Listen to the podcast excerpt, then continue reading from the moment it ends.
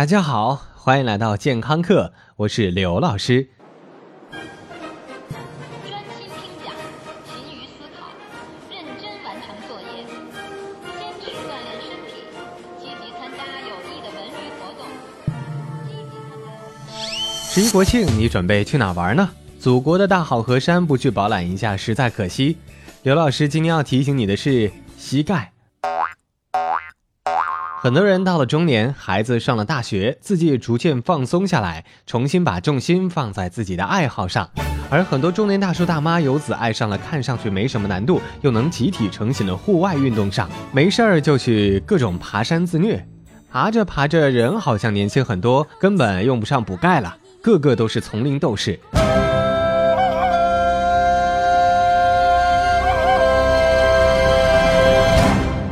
但是随之而来的是各种各样的膝盖的问题。很多人都看过那条因为长期爬山磨光膝关节软骨的微博。也许你会问，这一切都是真的吗？登山真的会毁掉膝软骨吗？刘老师想说，会的。不过你也别怕，你不会鲁智深出门磨成霍金再回家的。人体各关节的接触面之间大多都有软骨覆盖。就像很多机械部件中间都有橡胶缓冲一样，它们能起到减少摩擦、承受负荷以及吸收震荡的作用。要是没有这些软骨，我估计啊，咱们走起路来每个人都会咯吱咯吱的响。而我们说到的高强度登山或者经常登山的人，关节疼、活动不便，多半是得了退行性关节炎。根据美国疾病控制中心二零一零年的报告。全美有超过两千七百万的骨关节炎患者，因为骨关节炎导致的关节置换数量也有六十三万左右。在中国，骨关节炎患者的总数大约有三千九百万。退行性关节炎通常会有病变关节的疼痛、僵硬、肿胀、摩擦声、变性和活动受限等症状，但是这些症状一般在活动过多的时候出现，休息了一下之后就可以缓解。但是如果你不注意的话，退行性关节炎就像温水煮青蛙一样，越来越严重。老师，老师，只有高强度的登山会得这病吗？其实，磨损无处不在。比如说，登山中的下山、日常生活的下楼梯、跳跃的落地过程，以及拿着哑铃深蹲，这些都是对膝关节软骨影响非常大的几个动作。所以说，登山不是最可怕的，最可怕的。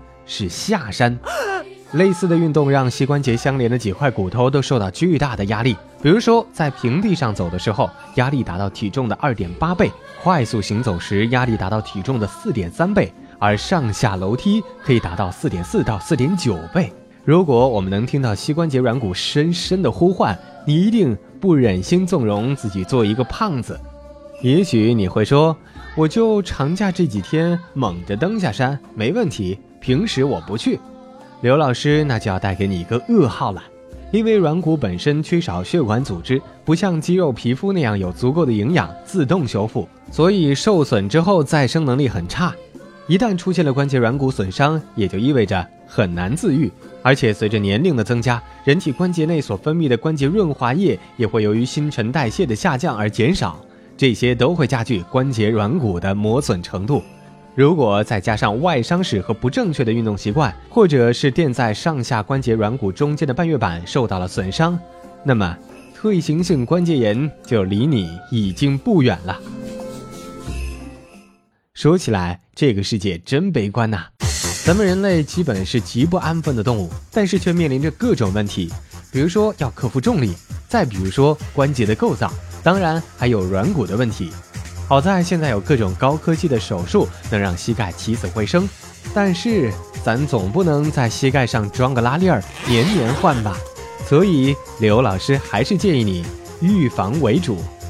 首先就是要严格控制体重，如果你觉得超标一点没有关系，那乘以五倍，阁下觉得如何呢？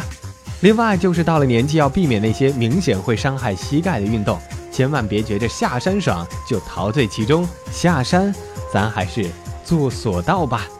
好的，感谢您的收听，回见。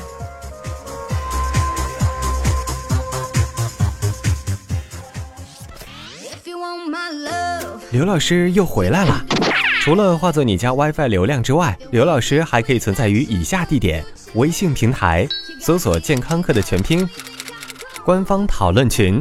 九四四零八零七八以及百度贴吧。回见喽。